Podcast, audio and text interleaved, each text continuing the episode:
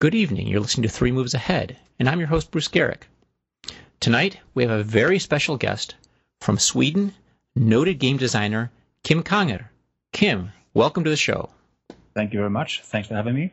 So, Kim, the uh, the thing that I'd like to talk about today specifically is um, Dien Bien Phu games because you just released uh, a game called Dien Bien Phu: The Final Gamble um, last year, but it's been less than six months. Um, and you seem to have a specific interest in French colonial wars.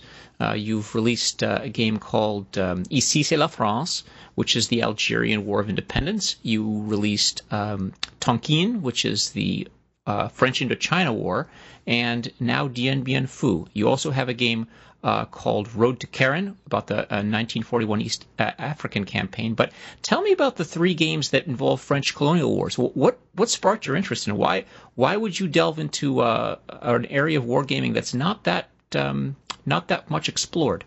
True. It was really a matter of of coincidence. I I stumbled upon a project by a guy called Clementin, and he wanted to do a uh, a sort of a Tonkin, but made for OCS and the gamers uh, system of OCS. Yes. OCS so it was being a huge uh, game, operational yeah, well, the, operative yeah, yeah. combat system right. Uh, made by gamers, mm-hmm.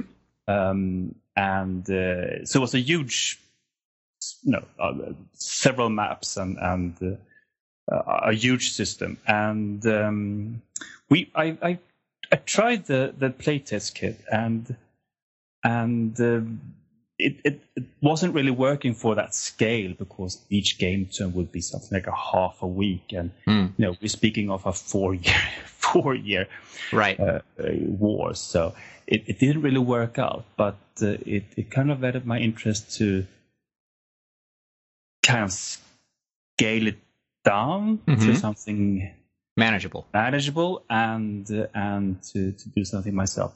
So I asked him if it was okay that I used his order of battle and, and stuff like that. Mm-hmm. So I re, I not not reconstruct, but I, I constructed something, uh, let's say, completely uh, of my own, and, and uh, proposed a game for the magazine Vae Victis, mm-hmm.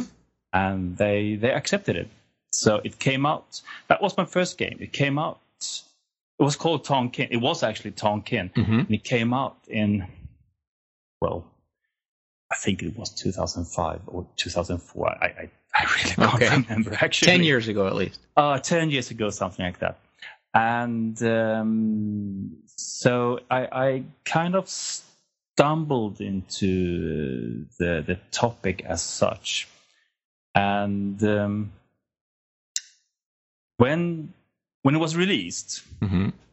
of course, it had you know, huge as we say, holes in it, faults. I mean, it was it was my first game. Uh, it had to be it had be, had to be completed in, in, in a fairly short time and so on. So afterwards, I thought like, oh, you know, a lot of things should be made different. Mm-hmm. But anyway, from there, uh, it, it it was. I mean, the, the war kind of continued by itself from Indochina into Algeria. Uh, it, was, mm-hmm. it was literally the same units. From a French perspective. The French units who was transported directly from Saigon and Hanoi and stuff like that, uh, directly to Algeria just to sort of continue the war, but but with uh, different adversaries. And um, so I, I, I wanted to do that because um, it, it felt like a um, let's say a natural progression. Yeah. Well, it's interesting because your your your game. Uh, I th- I feel that your games like to tell a story. Uh, and that you are, in a sense, are almost telling the story of French colonial sort of involvement and then disengagement through Tonkin and Ici c'est la France, because um, like you said, it seems like you just follow these units and you sort of become a little attached to these guys. Uh, at least when you're re- when I was reading the history, you know, I, I, I, sort of you know you see all these different uh, paratroop battalions and. Um, it's very it's very interesting the continuity. Uh, so that's really the way that you you slid into Algeria, just because you you followed the soldiers from one theater to another, huh? True, true, and and Well, you are correct because you get kind of attached to it because some of these personalities are are um, quite interesting to, to, to follow. You have Bigeard, uh, one of the French commanders, and Yes. and um, so they they do become a bit of like a tiny warlords hmm commanding their paratroop regiment and and uh, and um, Right. Langlais is in, a big, in a big sense, character. do yeah. understand that the French government actually became quite nervous of it because at the end, in the beginning of the 60s, when when politics was such that uh, you had all this sort of in, in the view of the military political betrayal and Mhm. and what have you. Um, the the absolute elites of the French army was in Algeria, and um, and uh, I mean, some of these guys have been fighting continuously since 1940. Mhm. I mean, first against uh, Germany and France, and then with the Free French, and then directly to Indochina, and then Mhm. directly to. So they were they were veterans with a with a capital V. so I, I kind of conclude that by 60, 60 and 61, 62, I mean, it must have been the most absolutely efficient army in the world. Um, Hmm. But it wasn't enough for the French point of view because they they they in in a they lost the war politically in, Mhm. in a similar sense like the U.S. in the Vietnam afterwards. Mhm. Um, Well, it's interesting because politically, then, um, you know, people may not realize this, but you know, the the movie Day of the Jackal. I mean, the assassination of De Gaulle was, uh, you know, the the French army essentially units did mutiny, and uh, you know, the OAS was a uh, um, a uh, sort of response to what they felt as a political betrayal. And this this is a whole this is a story that starts in in 1940 and then ends in in, in the 60s. Um, just as you said, you know these elite units True, that the, the, yeah. the French army and, and the and the French political state became sort of enemies. But you're you're uh, you do have a lot of um, political focus in the in uh, Ici c'est la France. Um, not so much. I mean, not quite as much in in uh, in Tonkin. I think. Um, I think Tonkin has a is a situation where the French uh, just don't have the resources to do what they want to do, and you're very um, you, you have some elaborate rules, the supply dump rules and the operation rules.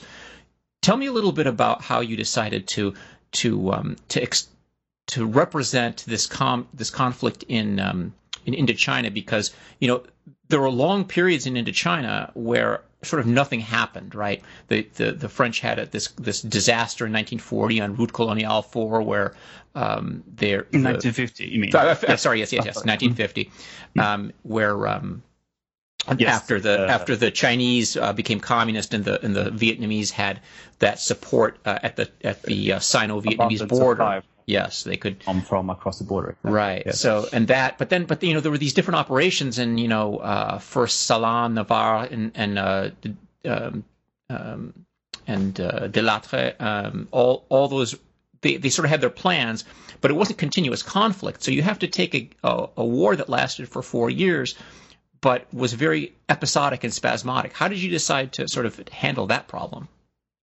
Well, first, uh, to scale it down time wise, I, I mentioned this 1st uh, playtest kit I was trying for, for, for this other guy was half half week game turns, which Mm. was which was literally in a sense that you, had, you you could play like uh, four, five, six game turns and nothing at all happened. Right. So I I, I, I turned it into a month uh, a month game turn system, and during the rain period you have two month system. So I think it's like ten game turns uh, Per year. during the year, which uh, which which means that you can you can you can do something each game turn. It it it, it well you'll have periods where where both decide that uh, they just have to rest and kind of uh, build up supplies and stuff like that. But I Mhm. mean, a month game turn was fairly manageable to to to to well create the game. Right. But but you get a problem um, though there, don't you? Because you have you have a, a month where uh, you know the and it's the same thing kind of in Dien Bien Phu games where in a month an entire operation could basically start, proceed, and end. And just like in Dien Bien Phu, you know, uh, uh, an assault on a on a series of strong points, you know, a week is a long time in that time frame. So you have to sort of be able to represent this, uh, you know, assembly of, of forces, movement of forces, combat of forces, resolution of all that, and it's it's a month long turn. And, and I think you, you decided to do it with this very interactive system, right? You have True. you can only spend a certain number points. of operation points. Yes, so talk, talk about that. Yes, um, I mean the war as such was was very interactive. I mean, you, you had one part doing one thing and the other one responded immediately, um, but you can never really you could never really plan and and foresee what that version would do and, and how much you would be able to do in response at any time. So I wanted to do a game which was very interactive. Just basically, was for it would be more fun to do that, um, where you could, you know, I do one thing and, and then my opponent do mm-hmm. one or two things and stuff like that. Right. Which means that if if it go if you start a game term, which is a month long, and you actually are starting into you actually are commencing a, a campaign you have these 10 operation points each and you can do a lot of things uh, everyone is running back and forth and fighting and then or, or building trenches or removing trenches whatever mm-hmm. and um, but if you decide not to do anything you can simply just sort of skip the operation phase and just quickly uh, go through the game turn and, and just do the you know the supply things and mm-hmm. add up with the so you're not forced to do them and um, so you could you could you could be very active and do a lot of things when you actually wish to so you're uh, actually doing these half week uh, turns without game turns mm-hmm. you just go through quickly and, right. and uh, by not spending the supply you could just skip the whole operation phase and right to represent a kind of idle periods. So that's how I mean, in in a sense, what you're doing is you're the operation points divide the, the month up into basically those half week turns or or so that that you had in the first place. Um, yes, true. But one operation point will only activate like one stack, right, or or, or one specific attack. Mm-hmm. So you get one, two, three. Mm-hmm. Um, you roll a die, and you get one two or three operation points, but you'll never be- know beforehand if you do get one, two, or three operation points. So that will be a surprise each time you roll a die. And uh, if you do get three operation points, you can do them in a row. So that will mean you can you can move something for the first operation points. The second one could be remove uh, disorganized markers mm-hmm. on the units in question or something like that. And the third one will be perhaps uh, the actual attack. Right. Uh, so it's almost like if your if yes. your intelligence and in your planning sort of all come together, it's sort of a little bit of luck. And exactly, exactly. But I mean, you could you could you could have that wish as a player, but then you roll to get one single operation points, which means the attack that you wish to do will not be sort of um, possible to do, and, and then you, but you still have the operation points to make uh, and and to spend, and so you decide to do something completely different, uh, remove some disorganized markers, or, or just sort of move something else into a better position or something. Right.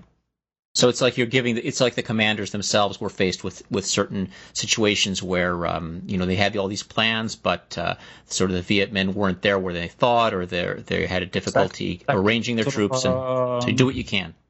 A measure of of, of chaos or, or plans that you know that does not mm-hmm. turn out to be right as wished or whatever. Right.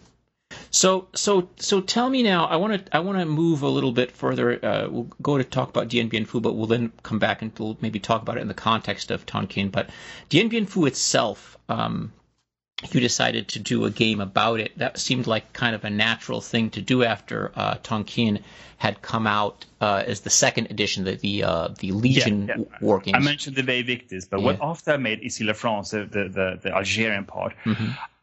it, it kind of bugged me that the, the first game was not really no a, a ready game or, a complete game. So mm-hmm. I asked Randy Lein at, at Legion War Games, would they be interested in sort of a new edition of Tonkin? And he said, yes, why not? Of mm-hmm. course.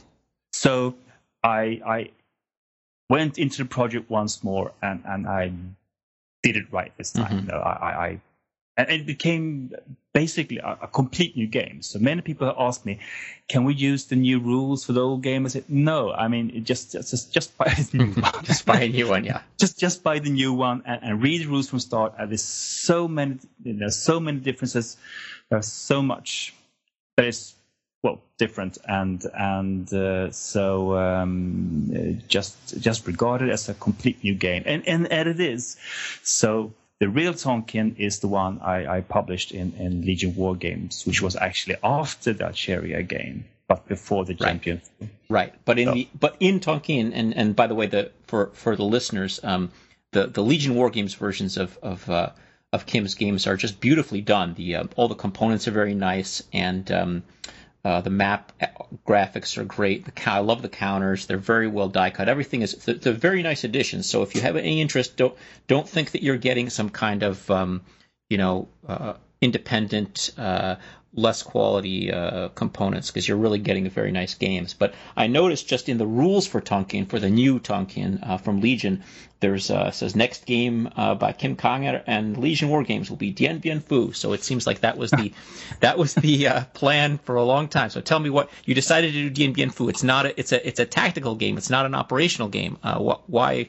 I, assume I know why you wanted to. You were following those troops into their uh, into their final. Yeah, I, I kind of. I, I've often have made Indochina and Algeria, and and uh, in, in many sense, I wanted to leave the, the, the French colonial period, to something completely different. But it, it somehow hanged over me that that you you I, I had to do a game of Dien Bien Phu because it was such a it was such a how do you say a, a pivotal Pivotal, yeah, sure. Mhm. that's that that's um, characterized the, the, the, the mentality of the French army, you know, for the rest of well until today, really. Right. Um, perhaps one of the most important battles for for France and Mhm. and uh, also for uh, sort of the anti-colonial movements throughout the. Mhm. Um, uh, without a Dien Bien Phu battle, there wouldn't probably have been a war in Algeria. Or there might have, but Mhm. but it, it could have been completely different. It really destroyed France credibility Mhm. among its subjects, the colonial subjects. So, um, so it it. I felt like okay, before I leave this period, before I leave France, before I leave, I just I just have to make it, um, just to get it off my back. Right, right. and so I, I have. So I can leave it now with good conscience and, and, and say, okay, here it is. Yep. Now I'll, uh, now I'll make something completely different. Got it. Well, tell me about so so when you're when you're making a game about Dien Bien Phu, so there are a bunch of problems. Um, I've uh, as we had spoken about, I'm making actually a series of videos about games about Dien Bien Phu, and as a as a result, I've done quite a bit of reading about Dien Bien Phu. As a matter of fact, I think I, I probably know more right now about Dien Bien Phu that's in the sort of front access, accessible part of my mind than anything else. Um, I've, I'm so overloaded with Dien Bien Phu facts and, and histories. I reckon, Yeah. especially when you're comparing all the games. I, I, I gather that you have read Martin Windrow's The Oh, Last yes. and, Yes. Mm-hmm. and uh, Hell in a Very Small Place, of course. By, Yes, by and, and, and Jules Roy's uh, book, and um, Ted Morgan's book, and uh, uh, Valley of Death. Jules Roy wrote Battle of Dien Bien Phu. Um, you know, and the, that was a also came out in the '60s. There are multiple other books I read. Um, I read uh, Street Without Joy um, by by Bernard Fall, of course, just for some other background. And I've read a, I've just read a lot of Indochina books. Um, and and the thing that strikes me about about Dien Bien Phu as a battle is that you know the French landed in Dien Bien Phu in November of '53. Um, the battle didn't start until March of '54. You know they had this um, they had this elaborate plan. They had this airland base, and then they they had a, a a thought of how this battle they had a plan. They, they they really felt they knew how this battle was going to go. Um, and what they were going to do and how they were going to supply themselves and how they were going to fight the Viet Minh. And then very shortly after the battle started, within a day or two, they realized that wasn't going to work and they had a big problem on their hands. True. I mean, the thing is, um, the whole Dien Bien Phu plan wasn't really that bad idea. Um, mm. I mean, uh, the, the premier plan was to, to have this uh, major sort of base where you can have all the anti-BM guerrilla running around and you can make excursions out with, with sort of bring back the highlands into the French fold. And, um, and, and, and the second option, or the second idea was if Viet Minh would turn up, they wanted a battle. They right. wanted the Viet Minh to actually sort of rush upon the, the, the strong points and, and get themselves killed, mm-hmm. which in many ways they did. right. Yes. But what they didn't reckon, what they didn't couldn't really, they didn't recognize the possibility that that the Viet Minh would actually bring a whole division of artillery, and you can't really blame them for for thinking that because this is this is absolutely horrific territory, and and uh, I mean you have all this you have this jungle and you have these mm-hmm. mountains and this little pitiful road that right. sort of um, winds its way towards Bien Phu from from the outer world. It's just a sort of a, a mud track. Right, and you do um, actually. I wanted to interrupt because you do you do a great job in Tonkin of actually showing how that is. Right, I mean to to do a Dien Bien Phu campaign or battle in Tonkin requires a huge amount of operations points. True, and, a, major yeah. a major logistical feat, right? Um, a feat, and and but I mean the Viet Minh, they they mobilized not the entire army, but they mobilized something like I don't know, like uh, I think they had something like fifty thousand civilians at Dien Bien Phu, mm-hmm. or I mean something like that, to to do all diggings and, and, and, and logistics and uh, carrying ammunition from the base mm-hmm. uh, uh, behind them and and and hundreds of thousand people probably along the whole route. Mm-hmm. Yeah, they were carrying shells one by one, kind of yeah, in this like and, giant yeah train. Yeah. And you see these pictures. You see this picture where you have these people dragging the guns, literally by hand, mm-hmm. up the slope through the jungle. Right and, and not just dragging these guns from you know, God knows how many miles through the jungle and right. hills, then actually digging this sort of enormous, uh, how do you say, uh, the casemates, casemates, yes, exactly. Casemates yeah. inside the actual mountains, mm-hmm. because I mean the the, the, the, the basic idea otherwise artillery is that you have them behind the hills and you kind of shoot over the hills mm-hmm. and land into the fortress, which the French knew that if they do, we just shoot back and, right. and take them out. But this time they they dug themselves into the hills, no, like fortresses, mm-hmm. um, and and uh, had had all the guns kind of indoor. Right. it's it's, mm-hmm. it's it's it's just it's, it's mind blowing in many mm-hmm. ways. Yeah, and and and and I interestingly enough, I mean, there I've I, as I'll talk about the games in my video series, but I can say here that you know some games sort of treat the Viet Minh guns as this uh, you know conventional force that can that for which you can counter battery fire and attack with air. Citadel does that. You know, you can basically just decide, okay, I'm going to use all my air strength and all my artillery to try to destroy the Viet Minh guns. And you, if you, I mean, if you're really lucky and roll a lot, roll really well, and the Viet Minh roll really poorly, you can really do it. And and uh, it seems very ahistorical to me. And in fact, in your game, you can't. That's not that's I mean, not a possibility. They, yeah, I, I, think they historically they did take out one gun or 2 mm-hmm. um, while they were transporting them from one spot to another spot, uh, right. and, and just were unlucky and being caught in the open, and mm-hmm. the Air Force just happened to be there, and and right. what a lucky stroke. Uh, but we're speaking of like a, a gun or 2 mm-hmm. and and a lot of ammunition, which I wrote, I think I read right in the rules that uh, the the French should actually have more ammunition than they have in the game because they, they spent a lot of them in, in counter battery fire right. uh, because they thought they could they would be able to to take them out, mm-hmm. take the the Viet Minh artillery out, um, but they couldn't, um, except you know lucky strike right. one or two. I mean they they, they sometimes just managed to straight, shoot straight into straight into it, yeah. and, uh, and, and managed to hit. But otherwise, they they they just couldn't. Then again, as you as you know probably know that mm-hmm. having these guns dug into the hills as the Viet Minh had. They were also, I would say, inflexible. Yes.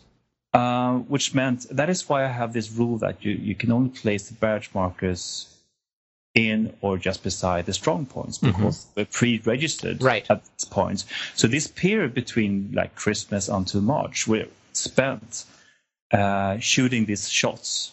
No. Um, yeah, they're ranging single, fire. This, yes, this single ranging shots to, mm-hmm. to kind of see where they will land, and they pre-registered them. So, I mean, because when the Viet Minh had these enormous barrages, they were done by night. They mm-hmm. couldn't see the targets. They right. shot totally blindly, but they knew what coordinates they had. So they, but they couldn't kind of pick one freely. Right. And that was that was difficult for them to to support their they, they couldn't have a, a sort of moving battle because they didn't have the uh, the coordination between artillery. I mean, Giap's uh, you know sort of experience with the with the combined arms battle like that was basically zero. I mean, is the first time he'd ever really done this, right? So so just like you said, they had these coordinates where they could uh, pre-register the guns, but if the, the infantry then took those objectives and kept moving like in a like in a normal professional army they would then have spotters who would then see where the infantry was and then say okay now we, we need to uh, bring the uh, new coordinates forward. We're going to take these targets out. The infantry's here so don't hit the infantry. They couldn't do any of that. So it was these no, very uh, episodic sort of um, you know attack the strong point. We've got these things. Then they would consolidate it and then they had to think about, you know, then wait a week or two weeks and have the next attack. And so that kind of gives you a good, um, a good way to sort of episodically represent these battles, right? Because you don't have to do, uh, uh, you don't have to have uh, turns that are a day long because there are only a certain number of Viet Minh actual offensives, right? So you you oh, many of these days would nothing would be happening except the Viet Minh would be harassing and the French would be trying to collect all their all their ammunition and supplies that were being airdropped. Um, so, but but you're but you're actually very um, detailed in the way that you decide to represent uh, certain things one of which is the way that you assault strong points. Tell me about how why you decided to do that and how how that kind of mechanism because it's a very sort of complex mechanism, right? You have the assaulting troops, you have the supporting troops, you have artillery that supports them, you have barrage versus support fire, then you have True. the reaction. So how did that all come together? True. And uh, it's, it's not complicated in the matter that you have all these minor detail rules and, mm-hmm. and exceptions and stuff like that. So people shouldn't be sort of put off and think like, oh no, this will be a horrific mm-hmm. set of rules that you have to follow and remember like thousand different details. It's, it's, it's in my view, it's very sort of mechanical and, and repetitive. Yeah. Uh, so you, you quickly learn how to make an assault and you can just do, you know, you can just do it in your mind, or how you say it, you can just do it's, it it's, mechanically. Yeah, it's stereo- procedurally stereotyped. I would say it's yes, just you, you do the same mechanical. kind of things each time. Exactly, exactly, and uh, and so in in that sense, it's quite simple. But when I when I made this, um, I, I I quickly realized when I when I when I saw this battle and and uh, tried to represent it is that you couldn't just make a, a normal uh, odds feature. Mm-hmm.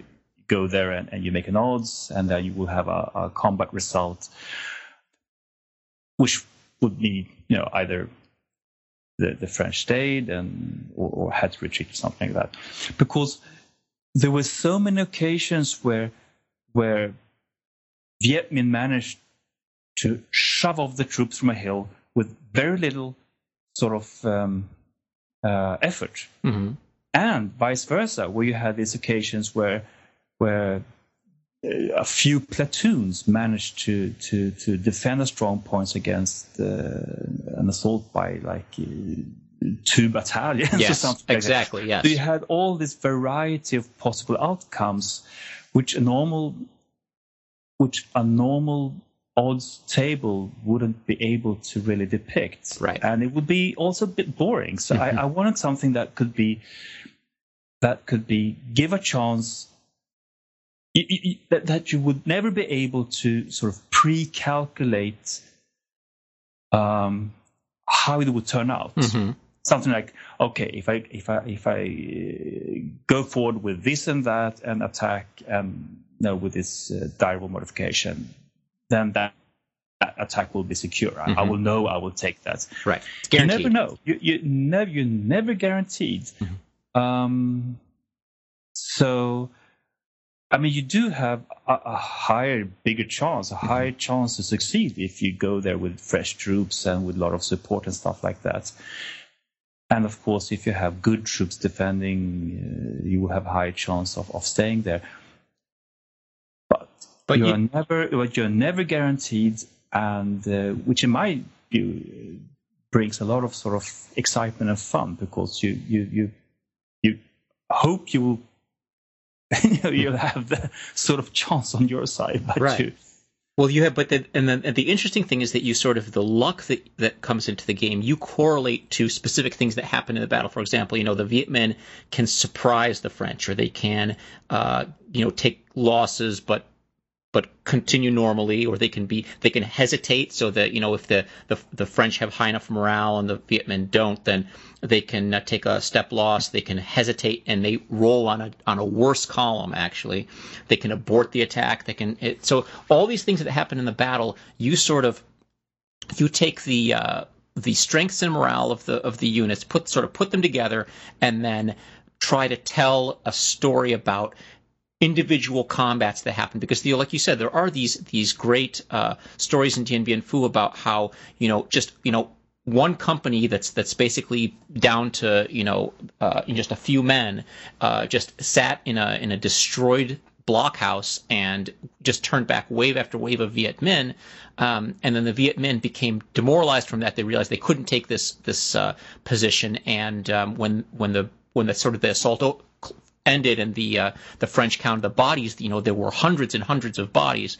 Uh, laid out in front of the uh, in front of the French defense, and, and there were like exactly. 10, 10 or twelve uh, uh, French legionnaires that sort of walked out of there. And um, uh, True, you, true. you or, or, or the example where you have this, um, you have this battery of, of guns Mm-hmm. uh, supported by a few uh, few Algerians, which had sort of escaped from the, the, the hills of uh, Dominique One and 2 Mm-hmm. in the, the Battle of Five Hills. And uh, these few Algerians and these guns, for example, who shot point blank, Mhm, right. uh, held off two battalions uh, rushing on them, Mhm. and which probably saved the whole garrison. Uh, Right. Right. at So, that so, so you can do that in and, this and game. vice versa. And then you have the Viet Minh assaulting, for example, Dominique 1 and 2, and, and just sort of flush out or just shove all the defenders out Right. in a matter of hours. Um, the, the, the, um, you know, with a, with a complete collapse in defense. So, you, So, yeah, well, so that's a, I mean, that's that's a very um, it's it's a very sort of narrative way of telling the telling the story um, because you you relate it to these specific events rather than just having oh you know these guys had a five to one attack so they lost two steps and these guys lost a step. Oh. Um, so, No, you have this. You have this two. Each one has two die rolls, Mm-hmm. and and by having two die rolls, you will get a far wider range of possibilities that you have. I mean, you ha- actually no. You have the first die roll, which you basically roll against your strength. you yes, right. You roll against your own Uh, strength. well, I mean, first the defender shoots. Defender sort of meets the assaulting troops, and you, you look upon the strength and you add to his strength if it's uphill, if there's wire in between or something like that. Mhm, so right. you have a, a end result of how strong you are. You roll against it, and uh, if you roll below, you will get a positive roll modifier. Or if you roll higher than that, uh, you will get a negative die roll modifier. So, but the, it's the strength you have is so if you're rolling, so the higher your strength, the more likely you are to roll over and get a modifier. But it's not guaranteed, and with bad True. luck, even the True. best troops can end But up being higher. yeah, It's higher. right. and and then second die roll, which will then take any, uh, uh, which will then use this die roll modifier that you have received, uh, will sort of show the outcome of your fire, which could make the assaulting unit abort or continue their assault, but with different sort of uh, results, like they manage to surprise the defenders or they become more hesitant or something like that. And then basically the, the assaulting force sort of does the same. First of all, against their strength, and then how the whole assault turns Right. out. And many people said like, oh no, no all this rolling, but it goes quickly. You just mm-hmm. count the strength, roll against it, see how it goes, and then the sort of the then the assaulting does the same, and um, which means that you will there will be a wide range of possibilities right. mm-hmm. through this yes all these options and of course before the assault you have placed sort of your barrage markers mm-hmm. uh, so the assaulting the vm the vm uh, prime target is to, to shake the defenders which will facilitate the assault greatly right. and and sort of takes no cause steps losses mm-hmm. among defenders, and then the defending will use barrage to to help their defense and know, create step losses also. Right. Okay. Now, now, now, tell me. there are several decisions in this game that I'm very interested. in. that was one of them, but the, hmm? there are several others. One, another one is um, I've been looking at the games that represent uh, Dien Bien Phu, and one of them specifically, uh, well, several of them, uh, like Citadel and um, La Vallée de la Mort, um, they um, they explicitly include Isabelle as a strong point that's just contiguous part of the map. Storm over Dien Bien Phu decides Isabelle's not even in this. You know, take Isabelle out. We're just going to f- have a um, a battle about the the main airfield and the strong points in it. Just take the southern part of the battle out of it because it was not taken. I, I don't know whatever reason. It's, it's rational awareness. Yeah. I mean, I, I, I but you did something else. You did you you put Isabelle in, but then detached it from the map in a way. So tell I want to hear more about that decision. Well, first, uh, it's too far south to actually have a continuous map all the way. I mean, if for example the the Vallée de la Mort you mentioned, mm-hmm. um, it is on the same map, but then you have this elongated map and, and yes. a lot of, sort of area in between and stuff like that. So for the for the listeners, just so that uh, that may not understand what we're talking about, the French position had a number of. It was in a long valley, had a number of strong points. They were almost all clustered in the center and north, but there was this one strong point in the south that actually had a lot of French artillery in it. Um, but it was very far from the from the rest of the positions. It was sort of detached, and there's a question about how to put this together on the battlefield, when you're making a map, you have to make this long, long map, which uh, La Vallée de la Mort and Citadel do. And so now we're talking to Kim about how he made a decision about this. So exactly. I'm sorry, go ahead. And and my original thought was to actually to was to skip Isabelle and also skip Beatrice and Gabrielle, which was the two mm. main uh, first strong points. Because well, that would have been slightly yeah. depart. I wanted to. My first thought was actually to, to start with. Uh, uh, the Battle of Five, Five Hills. Hills. and you mm. have central area because I thought like no, the, the, the Beatrice and Gabrielle part is it's, it's not really that necessary. It's, it's, a it's a speed bump in the process of getting to the actual fight mm-hmm. in a sense. But then of course a lot of people, and uh, especially a lot of French people, which I chat with, said, mm-hmm. "Oh no, you have to have it all because mm-hmm. you know it right. just has to be. It just has to be there." Right. And and I thought, well, you know, well, okay. So I included Beatrice and Gabrielle, and um, then then in a sense I had to include Isabelle to uh, as a sort of uh, off map box uh, detached mm-hmm. version.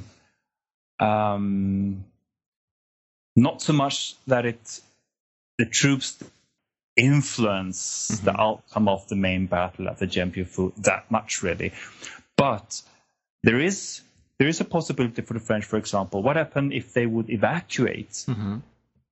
all the battalions that were situated at Isabelle and just rush them up to Isabelle no, sorry, to to Bien mm-hmm. and to have them part of the garrison, mm-hmm. and uh, which would include no, which would add something like uh, what is it, like three battalions mm-hmm. or. Yeah, more than that. Oh, no, no, some, something like that. Yeah, because there was there were something legionnaires like there, and there was uh, uh, yeah, the legionnaires, and Algerians, Algerians, yeah. and, and then you had assorted sort of auxiliary units, right. something equivalent of of uh, of three or mm-hmm. battalions. And uh, artillery. Uh, the artillery was the and artillery, of yeah. course, and and of course, I mean the, that would mean they'd have to give up the whole Isabelle. But I mean the the units could perhaps have been more useful in the in the defense of the central area. So that option is open for the player to to try out, and um, of course, going through, no, going in that direction, I eventually came had to include the the possible uh, rescue force in Laos, which of course that's an interesting so so it's interesting that you went straight from uh, from the idea of not even having uh, uh, Isabelle to because and and and even Gabrielle and and and um, Beatrice, which were which were um, you know part of the battle, but you actually included something that ended up not even being part of the battle, right? Because Condor Force never got there. Condor Force for the never, for, yeah there. for the uh, listeners, just so I can um, explain to them so that they know what we're talking about. Condor Force was uh, a relief force coming from Laos. Um, with four battalions. Yeah, four battalions to try to uh, to try to sort of relieve uh, Dien Bien Phu. I think at, at some point they were thinking also that they were going to help the garrison break out.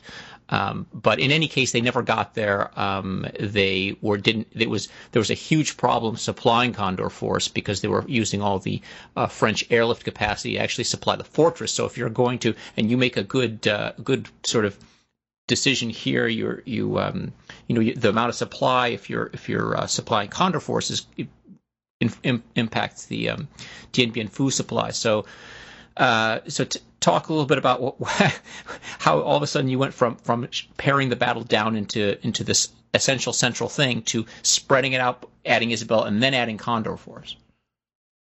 Well, the, the, I assume that the, the Condor Force, if you have Isabelle, then you have to have the, the possibility of of um, if the Viet Minh ignore it, then Condor Force can just walk straight up there. Is that is that what you're saying? true? True. Um, but it can't be released until quite late in the battle, mm-hmm. so it it is really a matter of when it is released, uh, it is in a hurry to actually get there if you decide to release it. And as you say, a, a, lot of the Air Force, a lot of the air transport capacity goes to supplying this force, which means you, you really have to um, stockpile a lot of supply beforehand before sort of relinquishing all the supply capacity uh, to to that force. Um, and I could have skipped it. Uh, it was it was really a matter of of well, no, it's fun. it could turn up. And and since since I'm just using boxes, so it's placed in an off-map box, and uh, the moment you decide to release it, it goes into the next box, and then to the third box, and mm-hmm. if it managed to uh, chase off some some uh, Viet Minh troops uh, and, and uh, to guarding that route, uh, it would eventually turn up into the valley. And of course, the whole idea historically was that the, the garrison was in no state to to be evacuated. Right, they could not well, break it was, out. It was really no, it couldn't have done nothing. What it could have done is, if the whole battle was just how do you say in a state where it could turn either to the left or to the right. Mm-hmm. I mean, both sides were sort of equally weak by mm-hmm. that point. Mm-hmm. So uh, by adding four more battalions, uh, could uh, perhaps just be this, this, just this little. It push it extra, over the edge, kind little, of, yeah. The little extra that yeah. might have made the Viet Minh decide to, right. to just to, call it off. And this is interesting because off. because um, you know the listeners, I I know you know, but just for the listeners, um, you know the battle was taking place. Uh, the end of the battle was sort of taking place around the start of the Geneva Conference, where uh, you know there were all these negotiations on sort of the French, uh, you know, presence in in Vietnam or in Indochina, and and um, the uh, you know the, the, the loss of Dien Bien Phu during this conference was sort of this catastrophic, uh, uh, you know, thing that, that led to, I mean, there are other factors as well, but the, the partition yeah. of Vietnam came out pretty much because the French just completely lost at Dien Bien Phu. The whole garrison surrendered.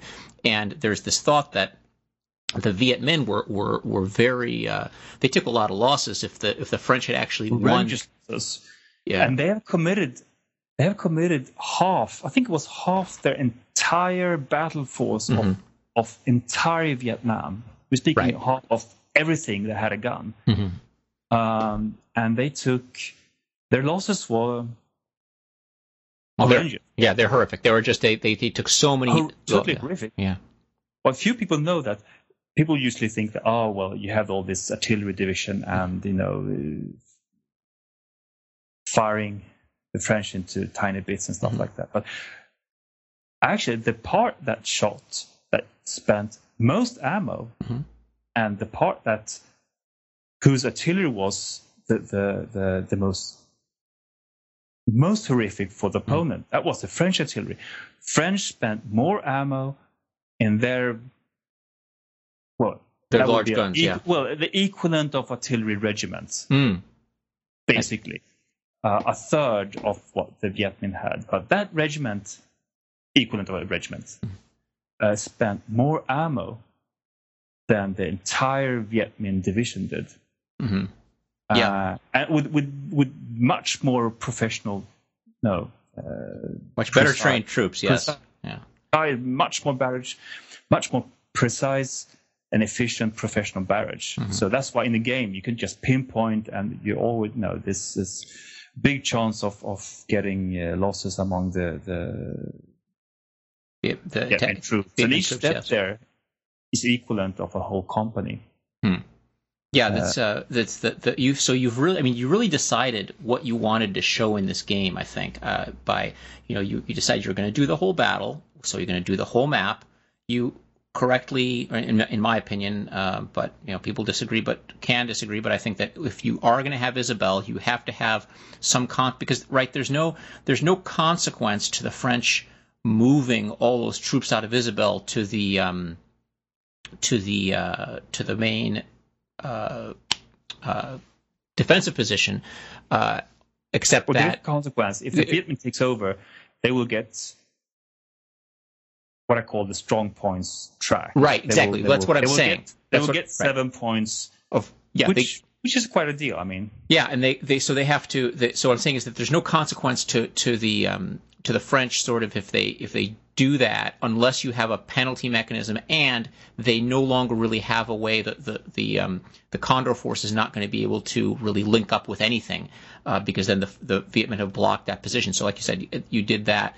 Um, the other thing that really struck me about your um, about your decisions. Like you, you basically reduced the French, uh, the French air power of Viet Minh uh, at, at Dien Bien Phu against the Viet Minh to a single counter, and and your comment is basically that uh, the French, uh, uh, the French air, uh, air Force didn't really do much in this battle, so here's their airstrike counter.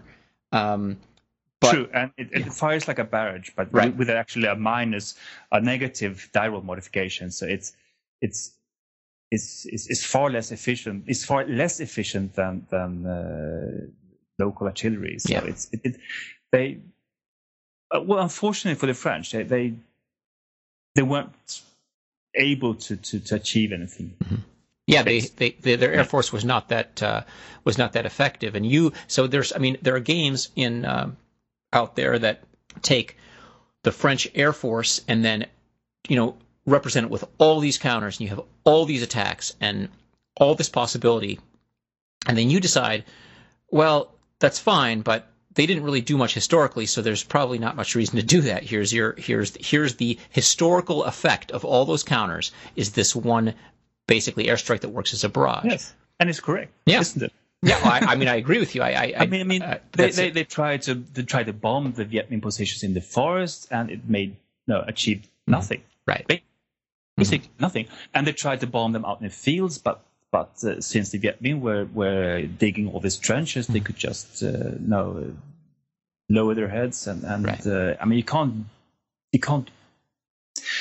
I mean, if, if all these troops are actually below ground level, Mhm. uh, you, you, you have to have ma- you have to have a direct hit, and and these are these aren't like B-52s or something. Right? Right. These are World War II. Yeah, Helldivers they're and, using. and, and the Bearcats, Mhm. uh, sort of uh, late Second World War Mhm. fighters, and, and and they came in and then strafed something here and and no dropped a bomb there and Mhm. there were a few occasions where, since the French were professional, they, they could they managed to, with a good timetable, to bring in the air force and exact hour or Mhm. minute Mhm. to to to drop um, to, to, to bomb a specific strong points they knew that the Viet Minh were were um, occupying. Mm-hmm. And it, there were a few occasions where where the Air Force just got a good lucky strike. And, and uh, then, of course, the, the losses once again were horrific for the Viet Minh.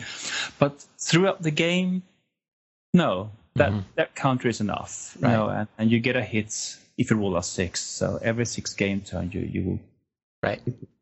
do something. But but but you while you represented the air power with one counter, you went to the trouble of representing the airdropped supplies with dozens of counters. And not only do they are there dozens of counters, but you have separate counters for, you know, food, bullets, medicine. You have little, you know, baguettes with little, you know, uh, wine uh, bottles on the. I mean, it's great. I love, I love it. But I, I, I really want to know, you know, that's I a- actually had I had the wine bottle, and my original counter wine bottle and a small frog. Uh, okay. and, and, and, quite a few French uh, certainly found the humor in it. Yeah. But there were a few French that thought like, well, I, I, I- understand the humor, but Right. are you, do you really need to? So I, I chickened out and, and replaced the frog with a with a baguette. The baguette's good. I mean, uh, it- the- the counter's really uh, funny. I, But- I, I love the original one with, with a frog, Uh. but well, well, tell me, but that's, I mean, that's a really significant decision you made, you know, so why, you, you know, why would you take, and I, I'm just curious about your thought process. It's a very interesting the way that you do the supply. You have a box and you take these counters and, and the box sort of represents the maximum French airlift capacity. And then, you know, there are certain boxes you can't place uh, loads in because the, the counters represent loads, right? And they, Yeah. they, uh, plain low. What what? Right. so if you can't, if you, Each counter is like thir- 30 tons of supply. That is what. Uh, uh, let me see again. Uh, what, is it like five Dakotas during uh, five Dakotas? Oh, my, my Hmm. memory. Sorry, Okay, I designed I a don't- game, but I, yeah, I actually don't, I don't, I don't think the listeners are going to worry about of that. supply, something yeah. like that. Yeah. So, so 30 the, tons of supply each. but it's, a, but it's, I, I, I really wanted to talk a little bit about what you did with the system because it's very clever, and I, and I'm, I'm fascinated by what. I just want to know the thought process that brought you to do this. You had a, you have a box, and then Mhm. each, So the- matrix. a matrix. It's- you, it's- it- yeah, yeah, yeah. You, so you roll two dice, a black one and a white die, Mm-hmm. to get a like um, you know a, a, a, a vertical. Or the black die are to get which which row, Mhm. Row and column. Yeah, you have an and then you intersection. white die to Yeah. get one of three columns. So by rolling both of them, Mhm. you will get a certain spot in a matrix of eighteen possible sort of uh, uh, slots. Mhm. And and and you have to fill those slots based on the weather, based on whether Condor where Condor Force is, um, because you're sort of taking out things from the from the matrix based on how much air supply capacity you have, and then as you, you know as the as the as the air um, as sort of the the circle closes around Dien Bien Phu and you're losing strong points, you get less air capacity because it, it I, I guess your reasoning is that um, it's there's a smaller area for the for the uh, French to drop supplies, so they even if they have the, the aircraft, they can't get them all into a very small space. So that yet, yeah yeah, and yet anti-aircraft Right. uh, got closer and closer Right. into the dropping zone and stuff. Yes. So so that but you but those things that you put on that that um, that matrix, and I've taken I've taken a long time to try to get to my point, which is my fault. But um, the the you take these counters out of the box, you put them on a matrix, then you roll, and then they go away, right? I mean, you mark down the the um the uh, the the points on this different tracks. Okay, we collected this many, and they go here. But but they're but it's a it's all this it's very tactile, sort of physical way of of doing something that could have been done. I think in a more abstract way or somewhere you didn't but you you felt it was important to have this matrix and have these kinds why, why was that and it's a fun procedure, don't you agree? yeah i like it Actually, it's one of my favorite parts to, to roll that because I, I don't know. I think it's it's a it's, a very fun sort of sub procedure. Yes, I mean the the whole supply situation for the French were their main Achilles heel. I mean they they really had to be able to get supplied, and so I decided to to divide the supply into um, a series of sub subgroups. You have fuel, you have food, you have ammo, and you have medicine. And then, of course, when you get these replacements, uh, new paratroop battalions, uh, they had to be added as well, which means they will occupy um, plane loads where you could have supply. Uh, so, I mean, when mm-hmm. you get reinforcements, you have less sort of right empty slots to fill with new supplies because the reinforcements are there. And then you have a replacement marker uh, also. Anyway, so in the beginning, you have all these 18 slots.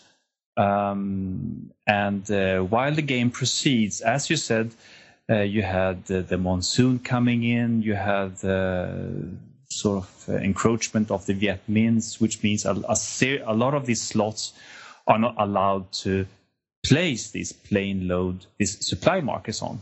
So you get a lesser, lesser amount of of slots to to be allowed to sort of place your supply in. And then you roll this weather table, which is a weather slash anti-aircraft effect, uh, whatever, uh, to see how many of these plane loads that will abort back uh, to Hanoi mm-hmm. and never reach the valley. And you never know which ones. So when you place these slots in this matrix with food and ammo or whatever you are in dire straits or in dire need of uh, of, of getting, um, you never know which ones that will actually arrive. Right. And if you're lucky, well, if you're lucky, the weather is fine and everything arrives. Mm. If you're unlucky, you have to roll up to like six or nine abort. And that is the, the two dice I mentioned. You roll these two dice, a black one and a white one, and you get like how to say a coordinates. Well, you get a you get a, a slot in between, mm-hmm. depending on on these you know, which row and which column. Um, that will abort back. And uh, so if you're unlucky, that could be like nine rolls. Mm-hmm. And, uh, could be a lot of supply returning. And if you if you're lucky, it will be an equal share of everything returning back. But you could also be that just roll in a way that all the food mm-hmm. disappears. right. which which of course means that you will get something more of something else like ammo, but I mean no food. So you have these tracks that you add or deduct depending on you spend the food and you add the food when they arrive and uh, the the idea is not to reach 0 mm-hmm. on this track because then you are no then you have problems and uh, of course if something doesn't no something doesn't turn up you have to perhaps prioritize that specific supply next time mm-hmm. so it, it is a it is a kind of it, it is a sub game of keeping your supplies going, right, uh, and and not running out of something. But it's and it's a fascinating sub game because the way that you do it, and that I think I, I was getting to this with the, with the Matrix is that you know you have consequences for each type of uh, you know, for each type of supply that doesn't make it, you have a wounded box where you know uh, you need medicine for the for the troops in the wounded box, and and um, you know if you have uh, uh, if you don't get enough medicine, then you have to take uh, attrition losses, and if you don't get enough food, you have to take attrition losses.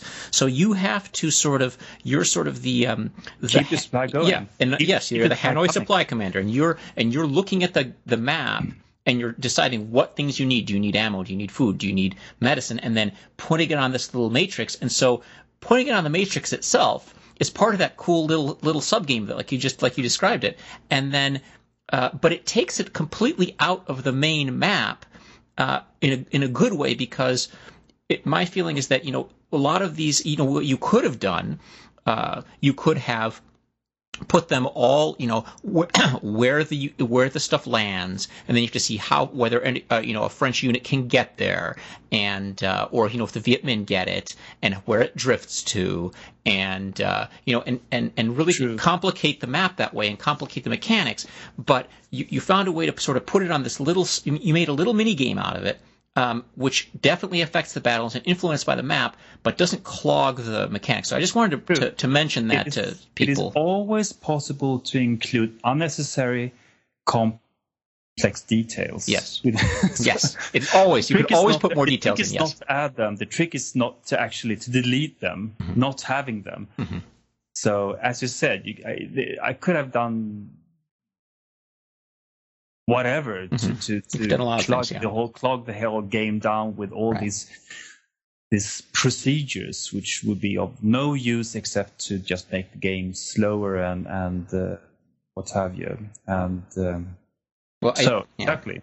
that's my feeling in game design is that the uh, the ability to to interestingly abstract uh, parts of the of history and, and include it in the game without making without clogging the game is the sort of the essence of of, of good game design. Um, you uh, anybody can take a, a map and put a bunch of uh, you know hexes on it, and then then have the each turn be one minute, and have you know the troops move how far they could move in a minute, and and uh, you know the detail you could overwhelm a game with Kill it. detail. Yeah, you've got to p- pare that back, and so it's it's just it was very interesting to me to see how you took the battle and you sort of tried to pare these things back. The the, the fact that you com- basically eliminated the French uh, air effort or made one extra counter out of it, uh, compared to other games where the majority of the counters in the game are French air units.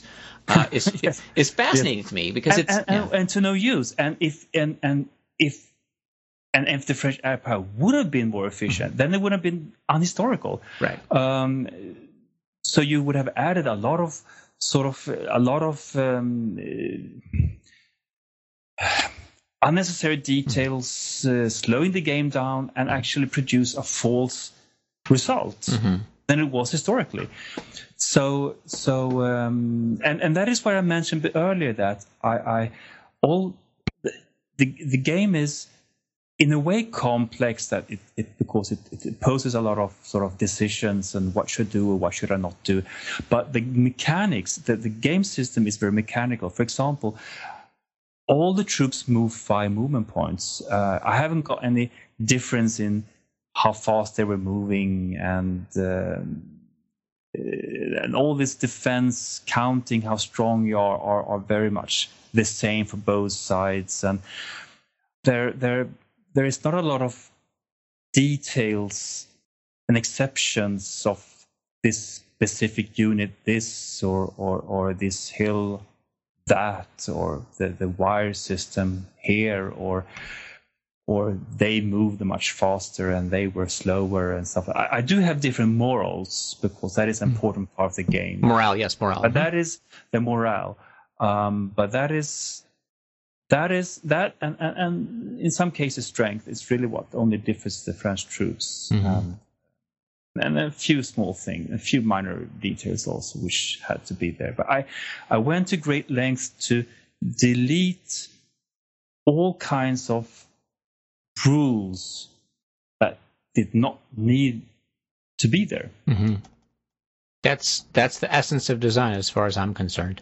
Um, I'm very curious then to, um, since we're we're running out of time, I'm very curious to know uh, what you're thinking of working on next. You have a game called Road to Keren, which came out two years ago, actually. So so really, uh, but well before. Um, uh, uh, Dien Bien Phu, the final gamble, but that's about um, that is that does not involve uh, the uh, the uh, French. Well, it is a French colonial game. It's the it's uh, well British and French versus uh, Italians in in East Africa. So it's it's actually an Italian I colony. think I think I think there are two French troops or something like that. Yeah. So there's but yeah, it's the British. It's a British in East Africa, um, but uh, with um, uh, against the Italians, the uh, Yeah. campaign that the British uh, won. Uh, uh, pretty handily there, uh, but uh, what what what kind of things are interesting you uh, in the future? In the future, um, well, my next game will be something completely different. As you probably have suspected, all my four games are are are completely separate and different from each other. Mhm. I haven't reused my system Right.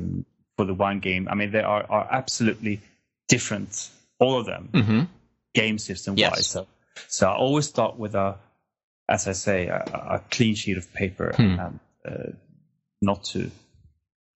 I don't use other systems. I don't use my own previous systems so far, at least. Anyway, so my, my next game will probably be, uh, will, will be uh, a multiplayer game of uh, sort of exploration in Africa. Hmm. I, I, I spent a lot of years in Africa. Oh wow! Or and um, so I have some sort of affiliation to there, and and um, and and and I, let's say like this: I have this old Avalon Hill classic source, Source of the, Nile. Nile. Yes, I was about to say that. Yeah. Uh-huh. Exactly, and and it is it is an old favorite of mine. Hmm. And I thought it's, it's a great great game. It and, is. uh, but of course, um, having this with with crayons and you Mhm. have to draw, and Yeah. I, I wanted to do something with that flavor, but modernize it. Mhm. And uh, so I decided to use like zones uh, which represent base uh, hmm represents approximately the different ethnic groups. hmm Not, not, and not entirely, but no, something like that. Mhm. And um, I haven't gone that. I haven't. I haven't reached too far into the process yet. So I Mhm. can't. I can't sort of say too many details Right. because I haven't got them yet. but but my idea is to to make a sort of fun multiplayer game with like five six players and and uh, where you you do play your own explorer with the logistics you have this you know you're moving forward and you're drawing tiles to see what kind of terrain there are and how the rivers are moving and and your interaction with with uh, sort of local kingdoms and, and tribes and stuff like that. But uh, I have this vague idea also to perhaps introduce something like you do, perhaps in a parallel way, run one of the tri- no run one of the kingdoms, Uh-huh. so you actually do play perhaps uh, uh, one of the African kingdoms. Also, you do Interesting.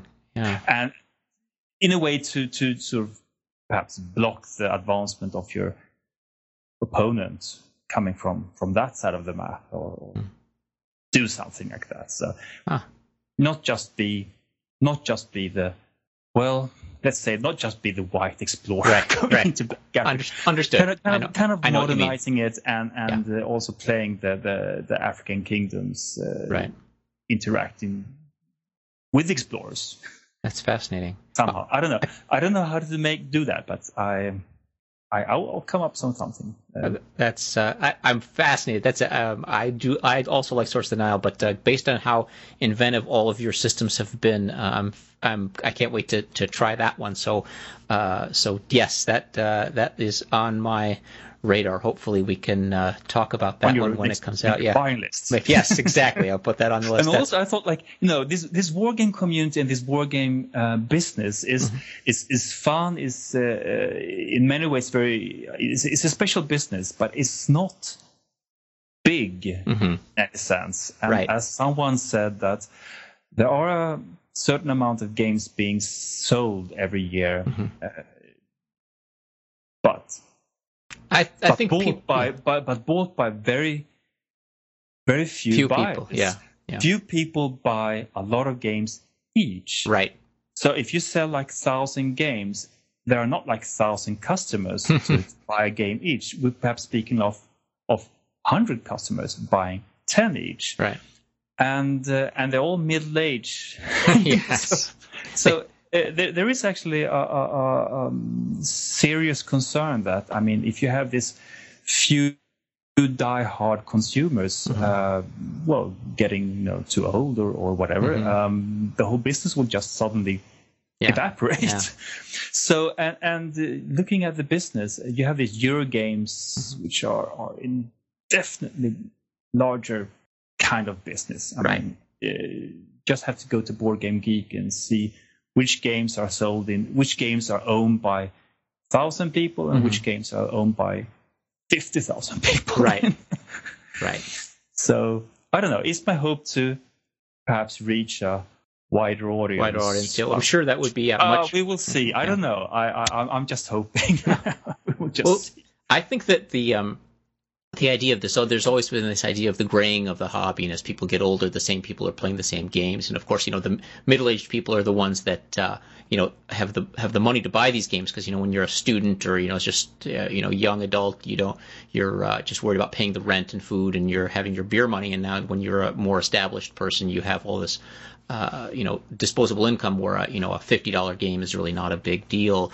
Um, but what I what I I'm I'm uh, encouraged because as the internet sort of ties everybody together, and there are more places. We I have you know two or three places just within driving distance of my own home here uh, that I can go and play games with people. Um, uh, you know, game stores that have tons of space, and I see you know on the certain nights I go, uh, you know, have all these people playing, and there are, you know, there are younger people, there are older people, and uh, some of the younger people get drawn. They look at, they come by, they see a game, they're like, oh, what's that game about? And then you, they sit down and they watch you play, and they say, hey, you know, next time you're playing this, can can you can I play with you? Can you show me how to play? Uh, teach me, and we'll we'll play some week, and then sure, and then they show up, uh, you know, a month later and sit down with somebody you never met before except for that time right. and play. And so but then you have one youngster and like 10, uh, yeah. 10 elderly people. yeah, well, that's fine. and you get one youngster and everyone gets worked up. Yeah, one at a time. one at a time. So anyway, anyway.